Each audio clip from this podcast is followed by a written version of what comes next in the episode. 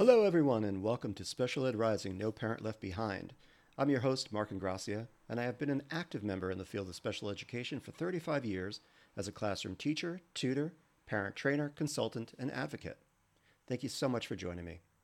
This is a podcast for parents and caregivers of children along the spectrum of disabilities as an information hub and promoter for the advancement of people with disabilities in all areas of life. So if you're interested in learning about topics from the world of exceptional needs, educational services, health and wellness, fitness, nutrition for you and your child, and more, this is the place for you. If you like the show, please subscribe, like, comment, and tell your friends about it. In this episode, I'll be speaking with Diana Pastora Carson. Diana has been an elementary educator for over 30 years, a college educator, consultant, and coach on diversity as it relates to disability and is the author of several articles and books, including Beyond Awareness Bringing Disability into Diversity Work in K 12 Schools and Communities, and the children's book Ed Roberts, Champion of Disability Rights. She served two terms on the board of directors of Disability Rights California and currently serves as a board member of Disability Voices United. Diana credits her passion for this work to her brother Joaquin, who endured years of segregated schooling and subsequent institutionalization and she takes the most pride in knowing that after many years of fighting for his release, Joaquin now lives a life of self determination, inclusion, and quality in the community as her next door neighbor. You can check out her website at dianapastoracarson.com. The link can be found on the resource page of my website. After the interview, stay tuned for a tip of the cap, your exceptional needs parenting tip. Now, please join me in welcoming Diana Pastora Carson to the podcast for another win.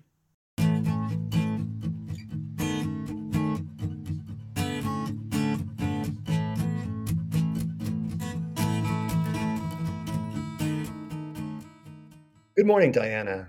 How are you? Good morning, Mark. I'm well. Thank you. Thanks so much for inviting me to be here. It's a pleasure to have you. And I'm excited to speak with you because you're really a really interesting person.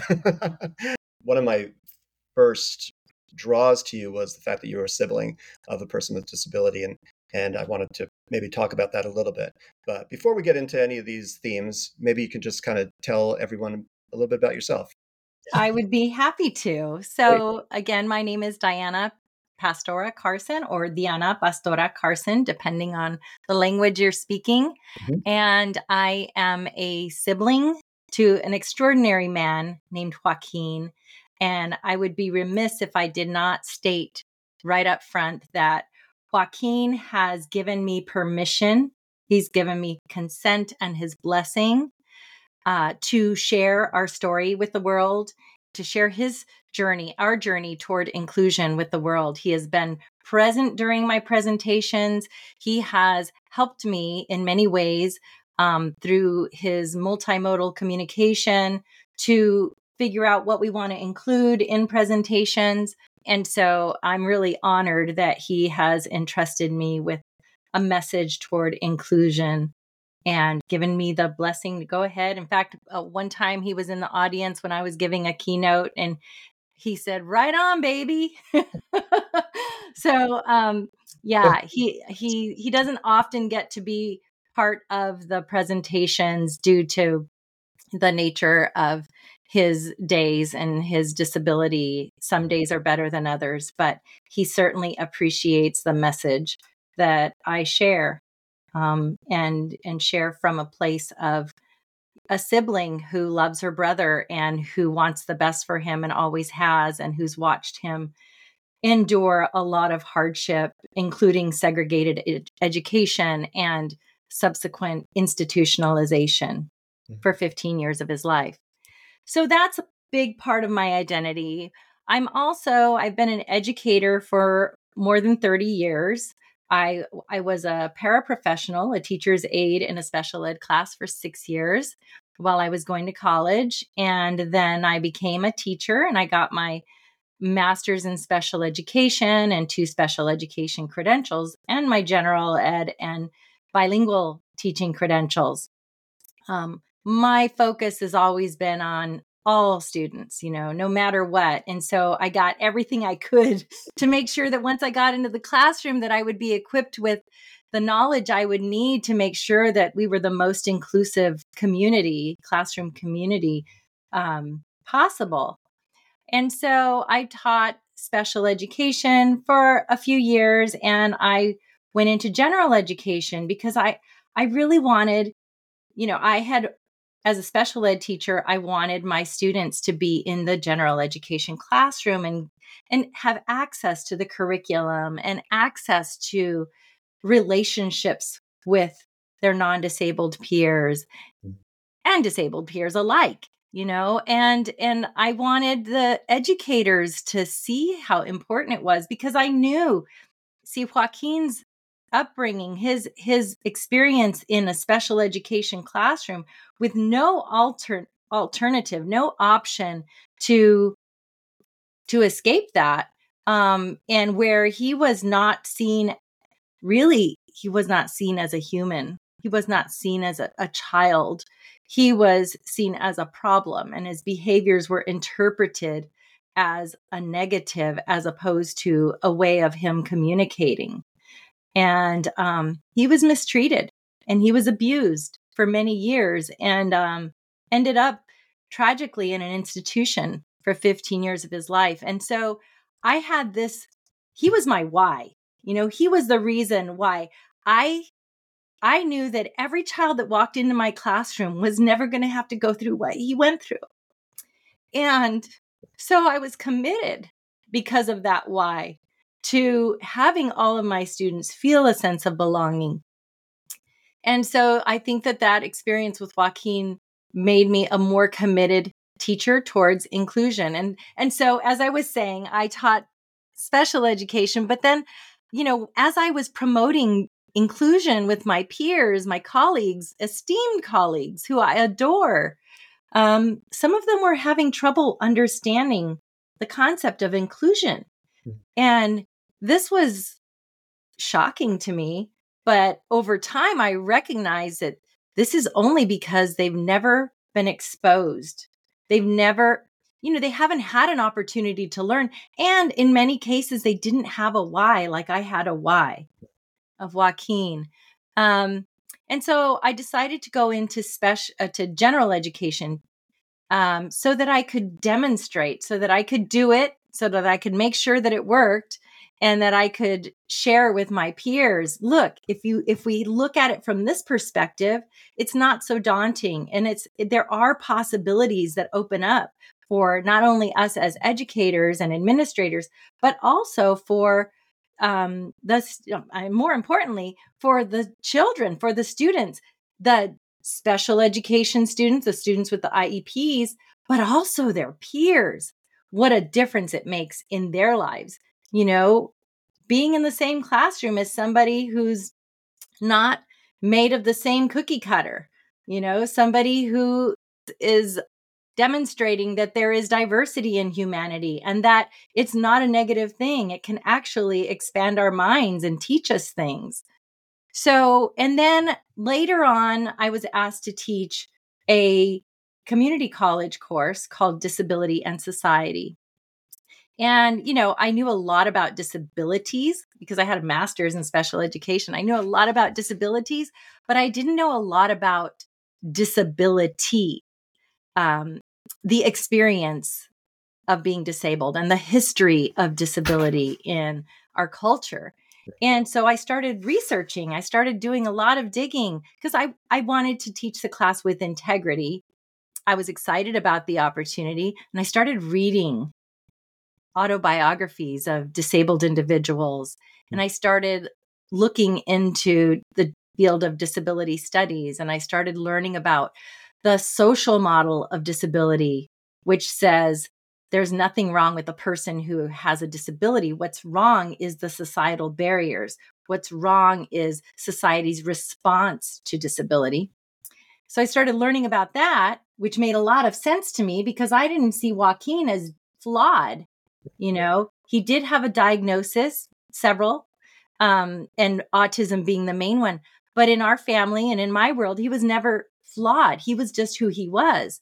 And so you know, the social model made sense to me. I saw that the barriers in Joaquin's life were the problem, that the mindset about having him in a classroom and having to control him rather than support him was the problem. Mm-hmm. And um you know, hindsight's 2020 and i wish that i you know as a second grader in school i wish that i had had that knowledge but also that power to be able to change things for him but i didn't. But now as an as a teacher as an educator i was starting to see wow that social model applies to joaquin's life and it can apply to my students in the classroom as well as opposed to continuing to focus on the medical model, a deficit model that says there's something wrong with this child there's something wrong with people with disabilities. And our goal is to fix them, to make them conform, to make them fit into our quote unquote, our world. Instead of us looking at, you know, how do we share in everybody's world? How do we embrace total human diversity and honor that diversity and respect people's differences and dignity? So, started teaching that class and um, that really changed a lot about how I viewed my role as an educator. But also, I don't know if you're familiar with disability awareness, you know, the traditional ways that schools will do a disability awareness event and a day or the month, right? Yeah, a day or a month and they'll do different activities. Right.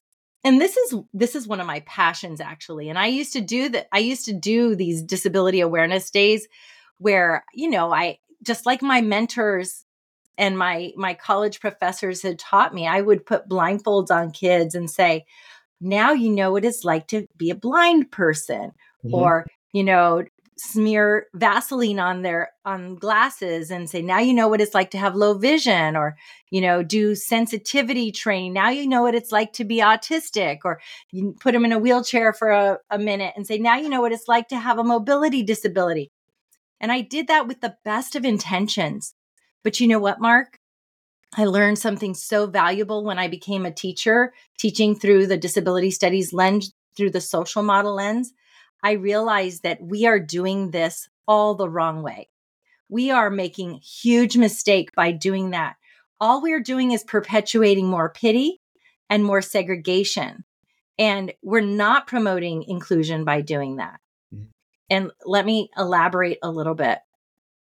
So if you think that, you know, the problem is the wheelchair, the problem is the person in the wheelchair, then you're not going to be looking at the societal barriers that prevent that person from living an optimal life of quality of inclusion right? If you think that that's the problem you're not going to be looking for barriers on the side you know you're not going to be looking at curb cuts that need to be there for that person to have access. You're not going to be looking for the access they might need to healthcare as an adult you know? Mm-hmm. which doctor's office can i go to and will they require that i get onto the doctor's physical exam table in order to be examined to, in order to help me to maintain my physical health?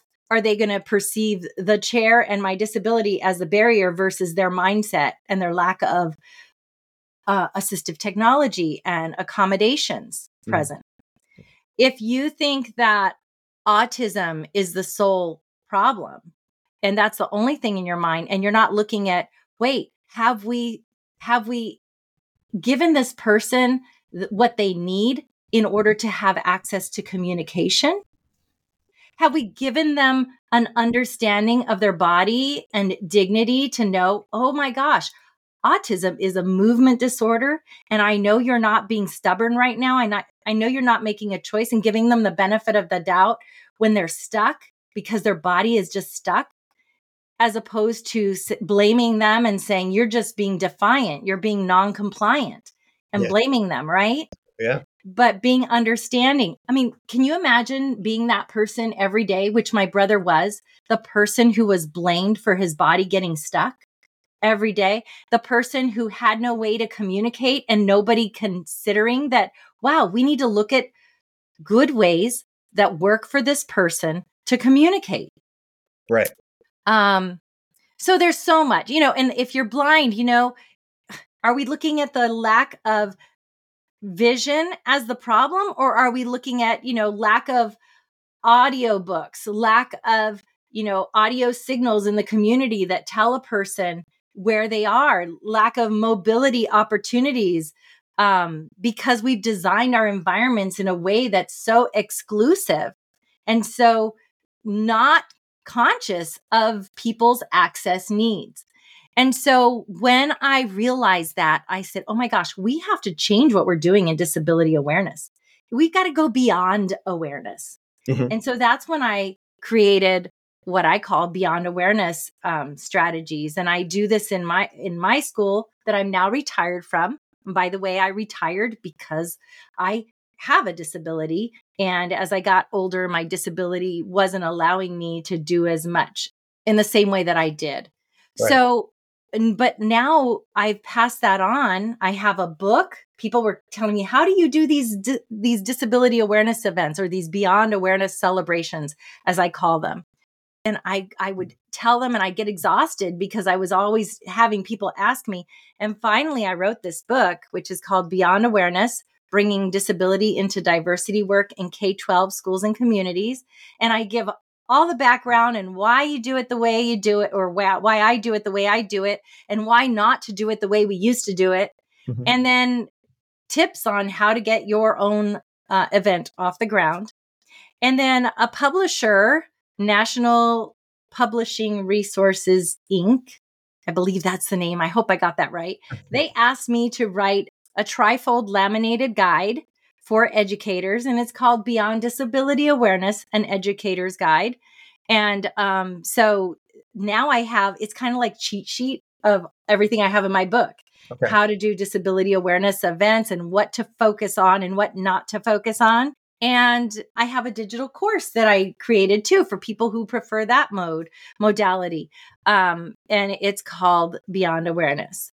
Um, and it's uh, yeah, so that is a passion of mine. I think that when we when we want to do we want to we want to bring about inclusion. We want to bring about belonging and then in conjunction with that we put together these old-fashioned outdated founded in ableism um, events with we do this with a good heart but it just has bad outcomes Right. It doesn't bring about the good outcomes that we need. And so students need to understand the topics of ableism. They need to understand access. Access is so critical. The, the event could be called access awareness. You know, it's just so focused on that access and um, assistive technology, inclusion and belonging, disability history, which I don't remember learning about disability history when I was in school. There's such a rich history there, and it's so important that we know it so we don't make the same mistakes over and over, which we are doing still. We need kids to know about disability history. So that's me in a huge nutshell. that's a lot of information.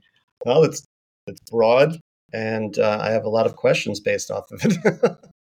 First off, you know, I, I appreciate the fact that you early on recognized the need for inclusion and understood what that was about. Was that learned from your experience with Joaquin, or did you kind of come to that while you were studying uh, to be a teacher in special education? And I love the fact that you went to general education to, to kind of spread the word, which is yeah, which, as you said, you know the the exposure that the average person doesn't normally get because there is segregation. So, not having that experience continues the negativity towards the idea and the concept of disability. And we don't appreciate and we don't give access to. Do you feel like that happened for you early on, that awareness because of Joaquin, or did it come to you kind of uh, through your studies? Well, I think my parents set a really strong foundation in inclusion just by virtue of our family did everything together with Joaquin. And if Joaquin couldn't do it, then we didn't do it. We did other things as a family. Um, and that's par- probably part of my Spanish roots. My mother was born and raised in Sevilla, Spain. From she was the oldest of 12 and it's all for one and one for all, right? That's kind of the culture. So I think that was part of it. I really hurt my heart to see my brother left out of anything um, because at home he was included in everything. And, um, but I think that it didn't really, you know, I think as an adult, meeting more people who experience disability really solidified what that meant for me as an educator. I remember one person in my one of my college classes in my master's program. Her name is Peyton Goddard, and she's written a book, co-written a book with her mother called I Am Intelligent. And she's an adult who experiences autism and she's non-speaking. She types to communicate and she was the valedictorian of her her community college and her valedictorian speech was read by her best friend but peyton stood there with her and peyton had written it out you know over many months. She had written this speech out. Um, and i met her in one of my classes and i thought oh my god my brother she's just like joaquin. And one thing my I give my credit my parents so much credit. They were just the most loving parents. But one thing they didn't know is that Joaquin was competent. Joaquin was intelligent. Mm-hmm. And that his diagnosis didn't need to dictate our assumptions about him. And so I started treating Joaquin with as if I presumed competence and I treated him with dignity and respect I like to think that I probably treated him with dignity and respect before, but I don't think that I always did. Mm-hmm. You know, what siblings do actually. Right, right. right. How you how you understood the disability as a as a young girl and yeah. impacted how you related to him, how you related to yourself, how you related to yeah. World, you know? Yeah. So I think that Joaquin became much more open. Like he started a healing process when I told him that I believed in him, when I told him that I knew he was in there, and, and when I apologized for not knowing. It doesn't mean that autism was cured. It doesn't mean that everything was all honky dory for the rest of our lives, but it just meant that Joaquin now had a spark of hope in his heart that somebody was going to be committed to him being able to communi- communicate, somebody was going to be committed to him being able to live a life of quality, an inclusive life. We grew up in the 70s and it was a different time and autism was considered the refrigerator mother syndrome for god's sake you know? It was my mother was blamed. My parents were blamed for being cold parents which they were not. Have to find fault somewhere right? Right right right no, it's got to be a fault of something because that's how disability is looked upon as right. It's a negative, right? And as opposed to it's just a normal and natural part of the human experience and a valuable part of diversity. So I think that we got that it was, or at least I got that it was a valuable part of diversity. Um, but that it was normal and natural, I had no clue. Hmm. I had no clue my parents had no clue. You know, my mom used to pray for God to forgive her for being a cold mother so that her son would be okay. In her mind, he wasn't okay. And and Joaquin needed to I mean, I just think about going through every day of your life with everybody thinking you're not okay. That there's something wrong with you and not even considering that there's something wrong with our mindset not even considering that there's something wrong with the approaches we're taking mm-hmm. in quote unquote supporting that individual. And two, when we were younger, those support services weren't there and that knowledge wasn't widespread. So it's easy to fall under those assumptions. Oh, accept them, right? Right. And for your mom to punish herself. There wasn't what there is now as far as the, the reach that people like yourself can have, right? Right. Getting people to maybe get some mindset change. Right. There's there there were, you know, my parents had valid excuses for having the mindset that they had. There was no other information out there like there was no Facebook group, there was no social media. There were not the, you know, the present day progressive ways of thinking about disability and about autism were not available to my family back then. But today, it's a different story. It sure is. You know, yeah. there's there are so many amazing parents, but even more important, there's so many amazing individuals who are non-speaking individuals who type to communicate mm-hmm. who are you know individuals with other many other types of disabilities who are communicating about what life is like for them and what their access needs are and how we can be more inclusive how everyone can participate in their communities in their education and in society and not just participate because we or the non disabled community are going to be benevolent, you know, and charitable. Right. But because society is just always looking for how to be inclusive and how to ensure that everyone has access because that's just a good thing to do for everybody. Right. Everybody's going to be disabled at one point. Almost everybody's going to have a disability at some point in our lives, right? And don't we all anyway? I mean, there's yeah. everybody has their thing. It may not be yeah. described as a disability, but everybody's got their yeah. thing. You know, yeah, and sometimes we have temporary disabilities. You yeah. know, we so yeah, I mean, it's just it's, anxiety could be con- considered a disability, right? I mean, people absolutely is.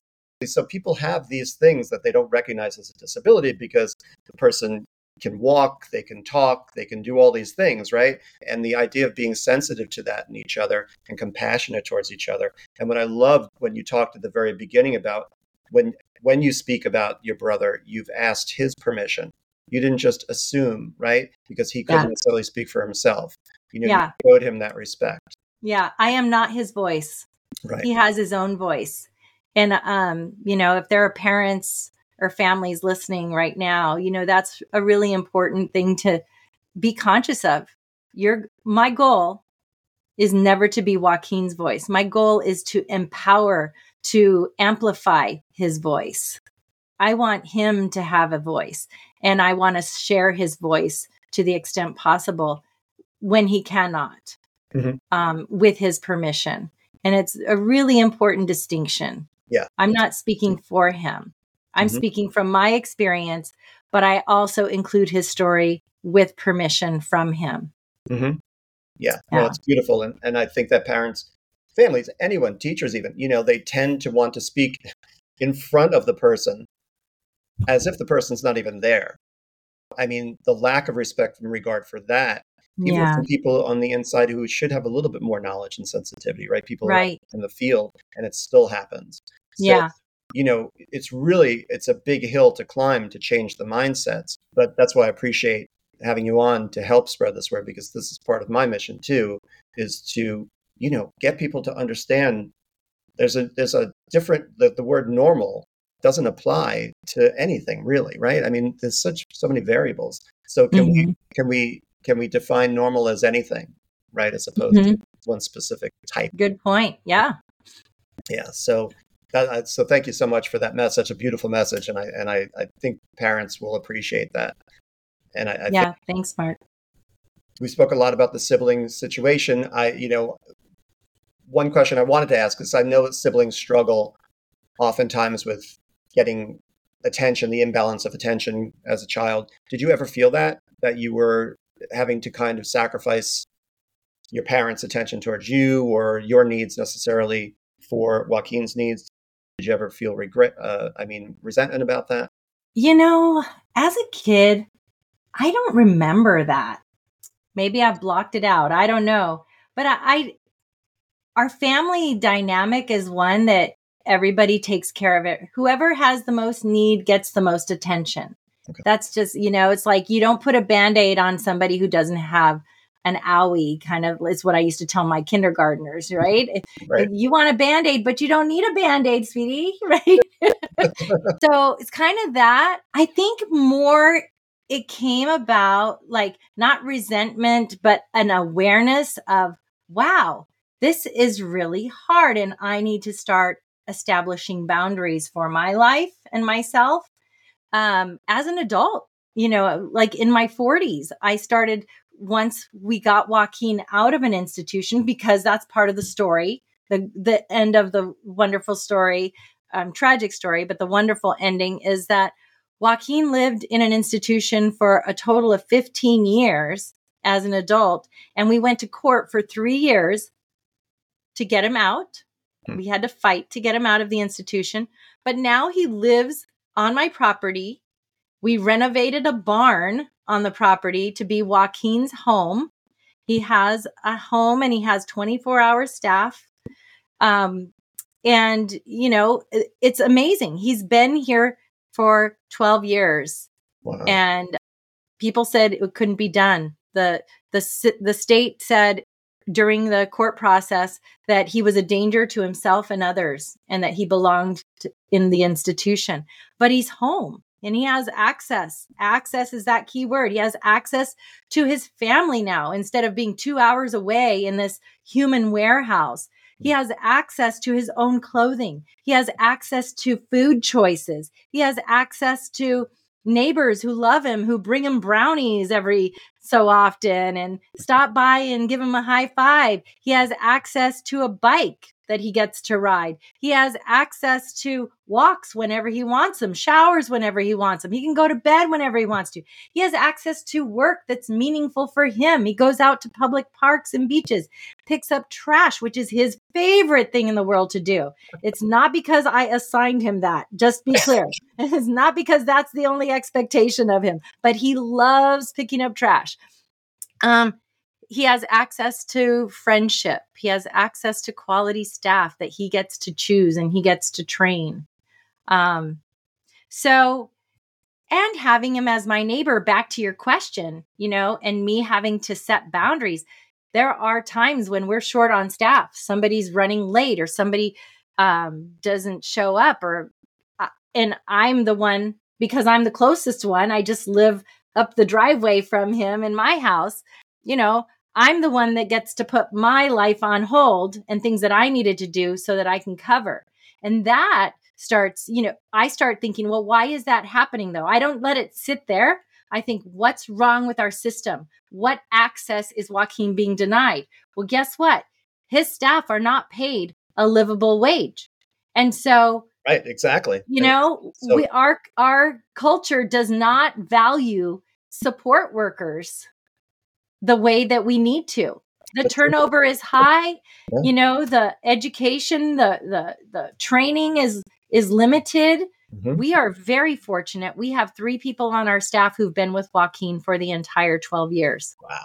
Three people. That's amazing. Mm-hmm. and they started out just making a few dollars over minimum wage and still currently make a few dollars over minimum wage. Yeah. and and so i think you know i do get resentful but I get resentful not of Joaquin because none of this is his fault. Sure. This is societal yeah. neglect. And I know that my situation, my story is very different. I mean, I had a loving family yeah. who my mom got to stay at home and take care of us and take care of our home. My father was in the Navy and he was an extraordinary dad. And we had so much love and so much commitment from my parents.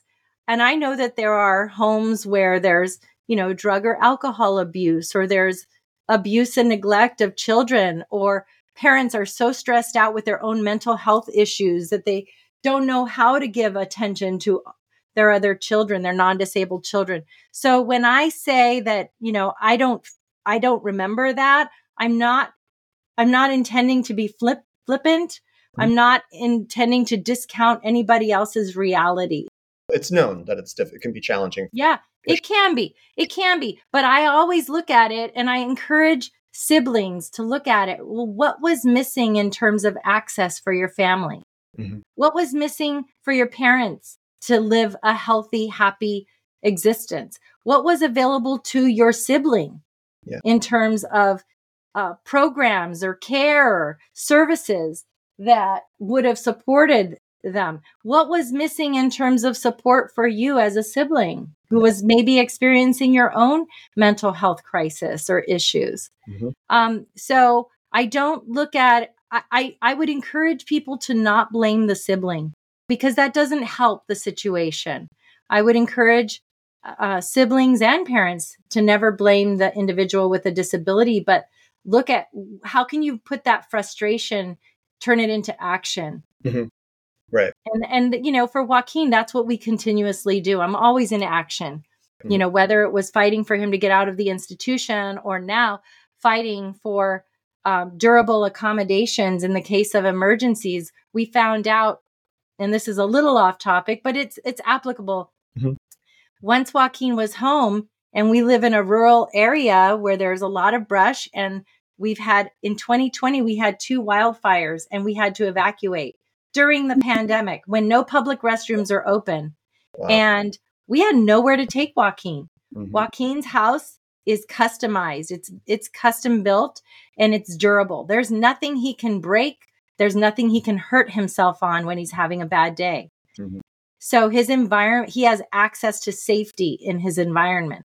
But if we go to a hotel, he doesn't have access to safety. And if we go to uh, an evacuation site, he doesn't have access to safety. Mm-hmm. And so I realized in that critical situation, wow, we have nowhere to go. And that's when I start getting really resentful. We had no place to take my brother. Mm-hmm. And nobody in the social services system out here, which is called the regional center system in California, nobody had any answers for us. And and so I'm working now with and hoping to work with people in the hotel industry. You know, if every hotel had one at least one durably accessible room mm-hmm. for individuals like Joaquin or families with lots of kids, you know, going to Disneyland or just if you we could have rented or, or even a room that you know, it's decorated with murals instead of frames. It, right. it and it has maybe a television or a screen that comes out of the ceiling or that doesn't even have or has a TV that can be removed so that you know it can't be broken, broken right. um or or lamps that can be removed as long as there's a room that is durable or can be made to be durable in a pinch. Mm-hmm. And that the hotel staff would be flexible enough to let us remove the carpet, to let us remove the lamps, remove anything that's breakable. That would be a huge win. That would create access for us in an emergency situation, which we don't have right now. I mean, yeah, I mean, these are things that you just don't think about, right? Until the situation no. up, right? You're not thinking about it. You just take care of your home. You've accommodated him beautifully. And so, would you say that's part of your work towards inclusive instructional strategies and accommodations out, not just in the educational world, but out? Well, absolutely. Well, I do public speaking. I do keynote speeches when I tell the story of it's called A Walk with Joaquin, the journey to inclusion.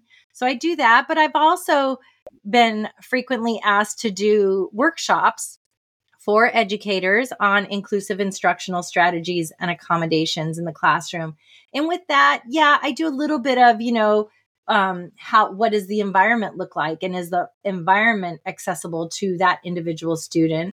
Um, but I also talk about how we can engage students more through using interactive graphic organizers and how uh, our mindset can shift and how we can use more music and movement in the classroom and have our classrooms look a lot different than they you know did a hundred years ago which they're very similar still to how they looked a hundred years ago you know the rows of chairs facing the front and everybody's expected to sit quietly with their crisscross applesauce hands in your lap kind of a thing right we need flexibility yeah. in the classroom, and we need right. We need teachers to be able to be flexible, administrators to be able to be flexible.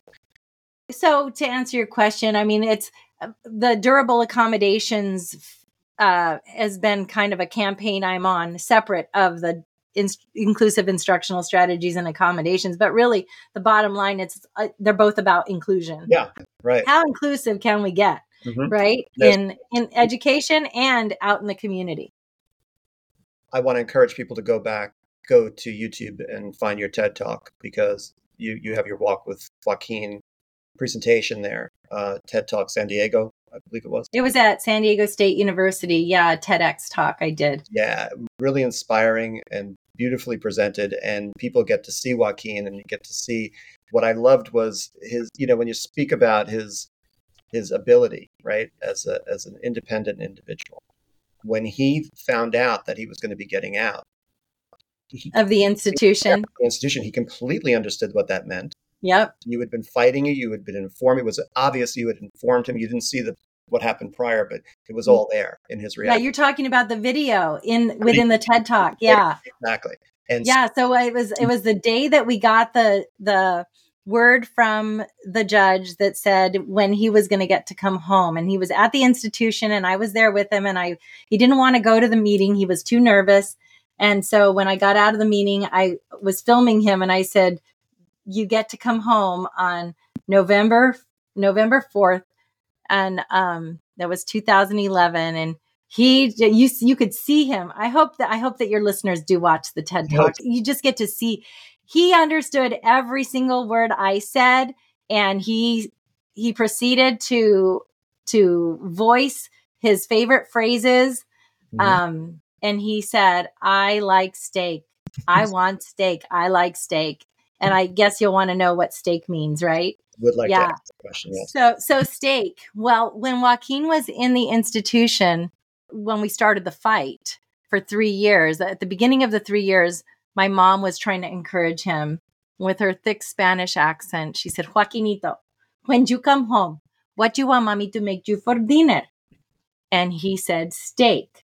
Now, Joaquin speaks in metaphors, so his words aren't always exactly what he's meaning to say, but he said steak. And so we said, Oh, okay. Well, that makes sense. You want steak. So when you get home, you're going to get steak. For three freaking years, we kept promising him steak.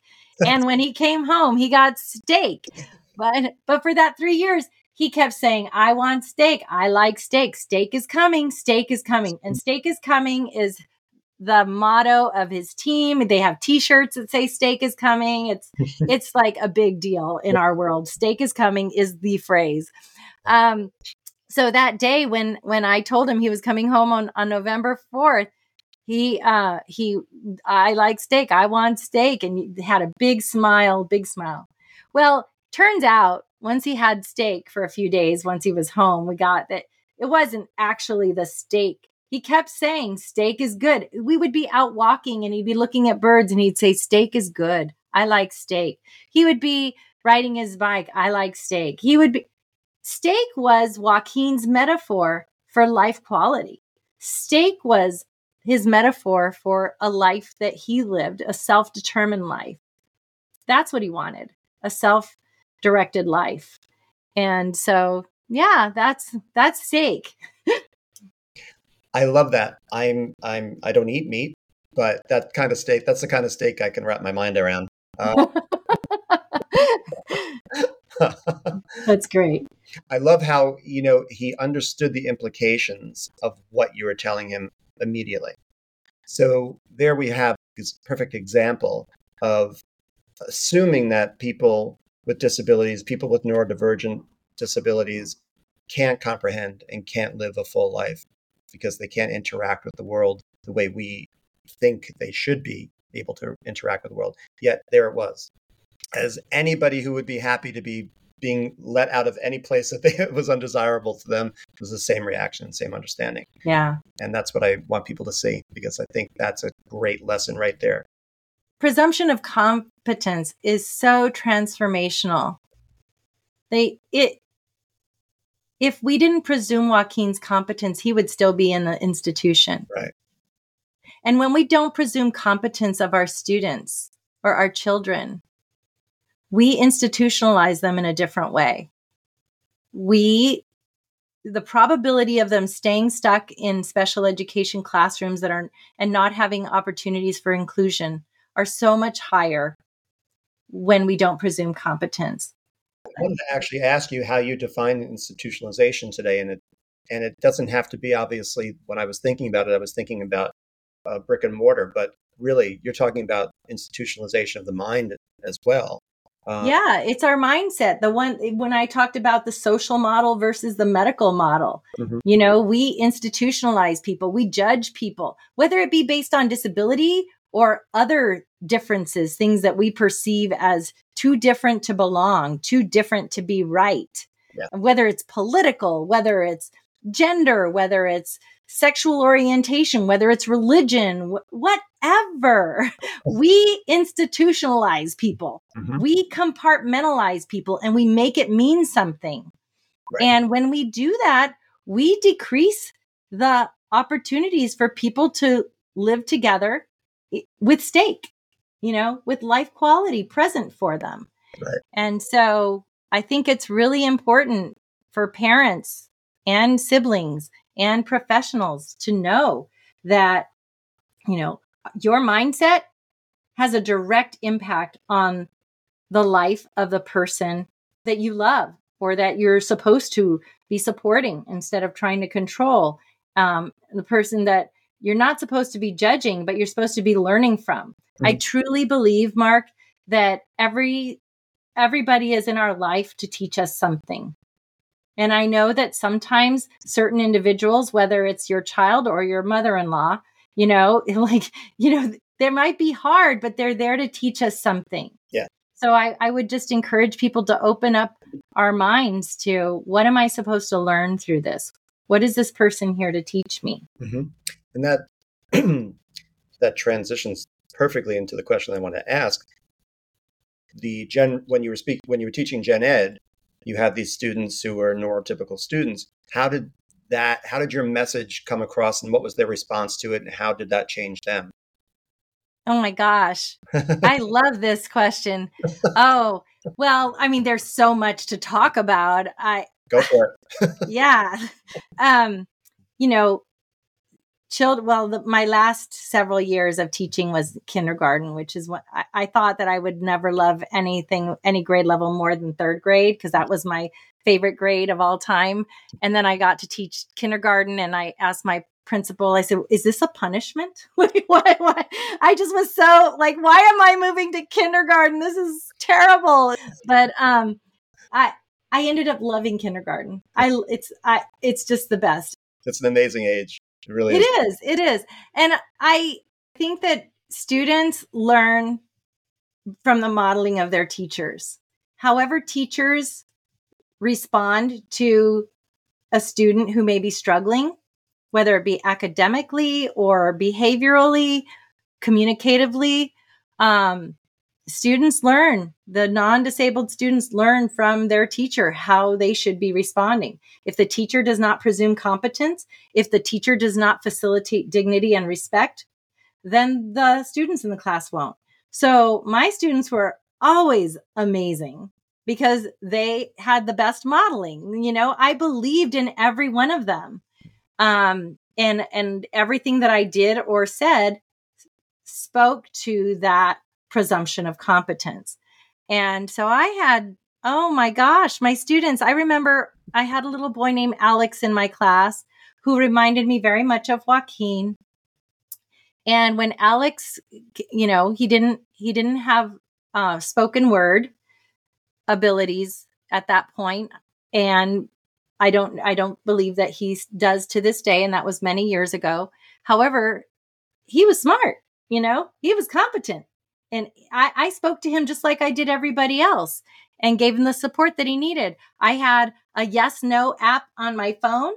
And if I asked a question, a yes no question, I always tried to do yes no questions with him because that was where he was at and I would support him and he would point to it and it would say yes and it would say no if he touched the screen. And the students couldn't wait to hear what does Alex think about this, you know, the vote, the class vote that we're having on whether or not the little red hen should share her cake with the lazy dog and the cat and the, you know, the I forget what the other animal, the and the duck. And you know, oh my God, he said we shouldn't share it. We shouldn't share the cake. She shouldn't share the cake. So that I love that. Um, but also with Alex, I remember one day I was out. I had a doctor appointment and I had a substitute teacher. And um, one of my parents came in to take a class picture of the whole class. She was going to put it in a, a, a, beautiful album that she created for me for the end of the school year as a gift. Right. So, this is the story I heard that she was about to take the class picture and the students revolted because Alex was at speech therapy. Oh, wow. She could not take the picture until Alex got back from speech therapy because Alex belonged. That's amazing. Five year old. Isn't it? I, I mean, it was so normal for my class. Everybody belonged. Everybody belonged in our class. Yeah, well, you taught them well. Yeah. Yeah. yeah. It's just my mindset. It's not that I'm I'm not an extraordinary teacher. I, there's so many better teachers than me out there, um, but I just I just had a mindset that all my kids belong, and I created a safe space where everybody could actually feel belonging. And I That's- I protected all of them. All of them belonged, and if anybody made them feel like they didn't belong, we had a class meeting, or I ended I talked to that the student individually, and we worked through. it. Sometimes it took a whole year to get through to a student. It, sure. Everybody belongs here everybody belongs here. And we need to treat people with respect. And that's the key to teaching as far as i'm concerned. It's creating that relationship yeah. developing trust because when the kids trust you they'll do anything that you ask them to do. Yeah because absolutely. you have they have they know you have their back and then yes. your back. And so that's to me it's like what makes a good teacher right? Can i teach you how to add? Can i teach you how to read the sentence? Well that's a skill absolutely. But i don't think I th- I believe that if you don't have that other component, that component of compassion and understanding and taking that time to meet the individual and let them know that they're they're meaningful and they're significant in and of themselves, then I don't think we do our job completely. right. That's how we gain a child who's motivated to move forward and to learn and to to want more. Right.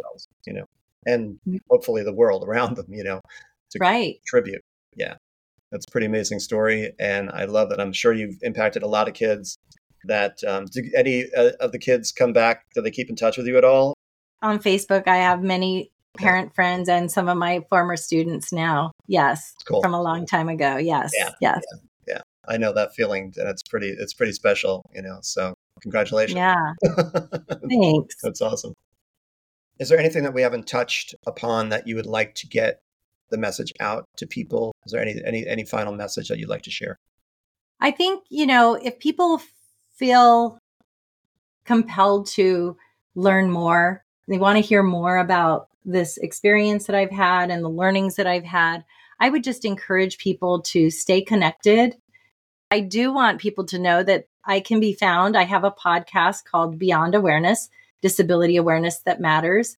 And if they like your podcast and if they like this one here today, then they should definitely listen to my podcast as well. Absolutely. I, I bring on lots of guest speakers who I learn from, who I um, really admire.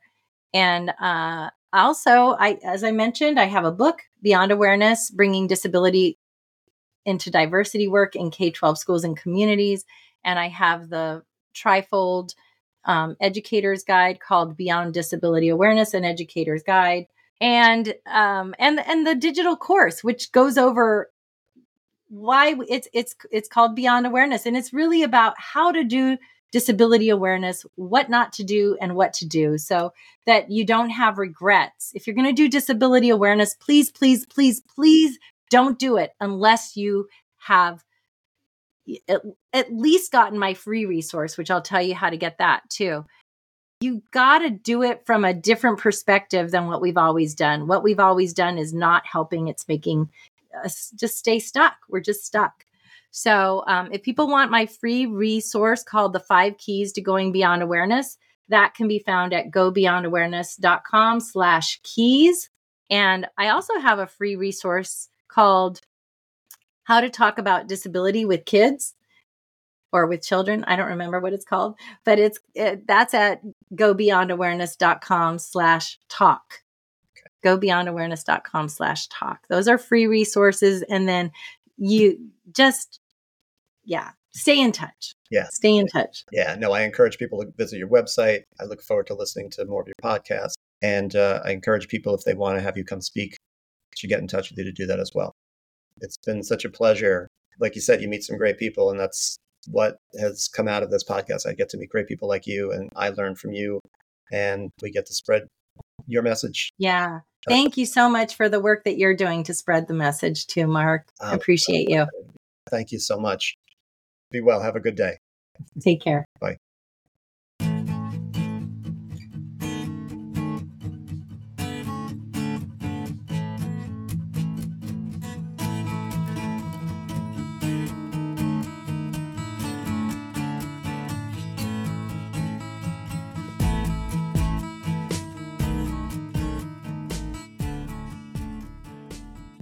It's time now for a tip of the cap, your exceptional needs parenting tip. As a new school year begins, do your best to be involved.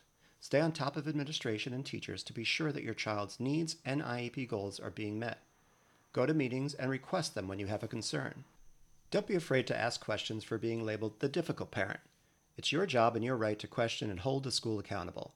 This can be done in respectful and constructive ways. Always start out with your best foot forward and adjust accordingly.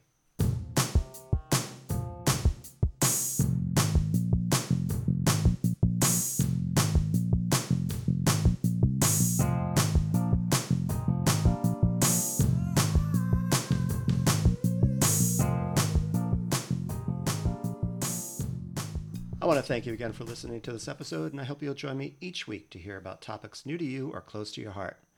I hope this podcast might inspire you to face your days more confidently, stirring a greater sense of self love, mindfulness, and outpouring of goodness and positive role modeling for your children, while remembering to attend to the areas of your own mental, physical, and if you're inclined, spiritual health, enabling you to be all you hope to be for them. All music heard on today's show comes from Jason Shaw at Audionautix.com. Remember to follow me on Instagram, Facebook, and TikTok at Special Ed Rising and on my website, specialedrising.com. If you like what you're hearing, be sure to rate and review the show wherever you get your podcasts and tell your friends. You can contact me directly with questions, comments, or if you're interested in parent coaching through my email, specialedrising at gmail.com, or my contact pages on Facebook and my website. If you'd like to share some of your success stories with the audience, please send them to my email. Let's show the world what's possible. Also, let me know if there's anything you'd like to learn more about, and until next time, peace and keep rising.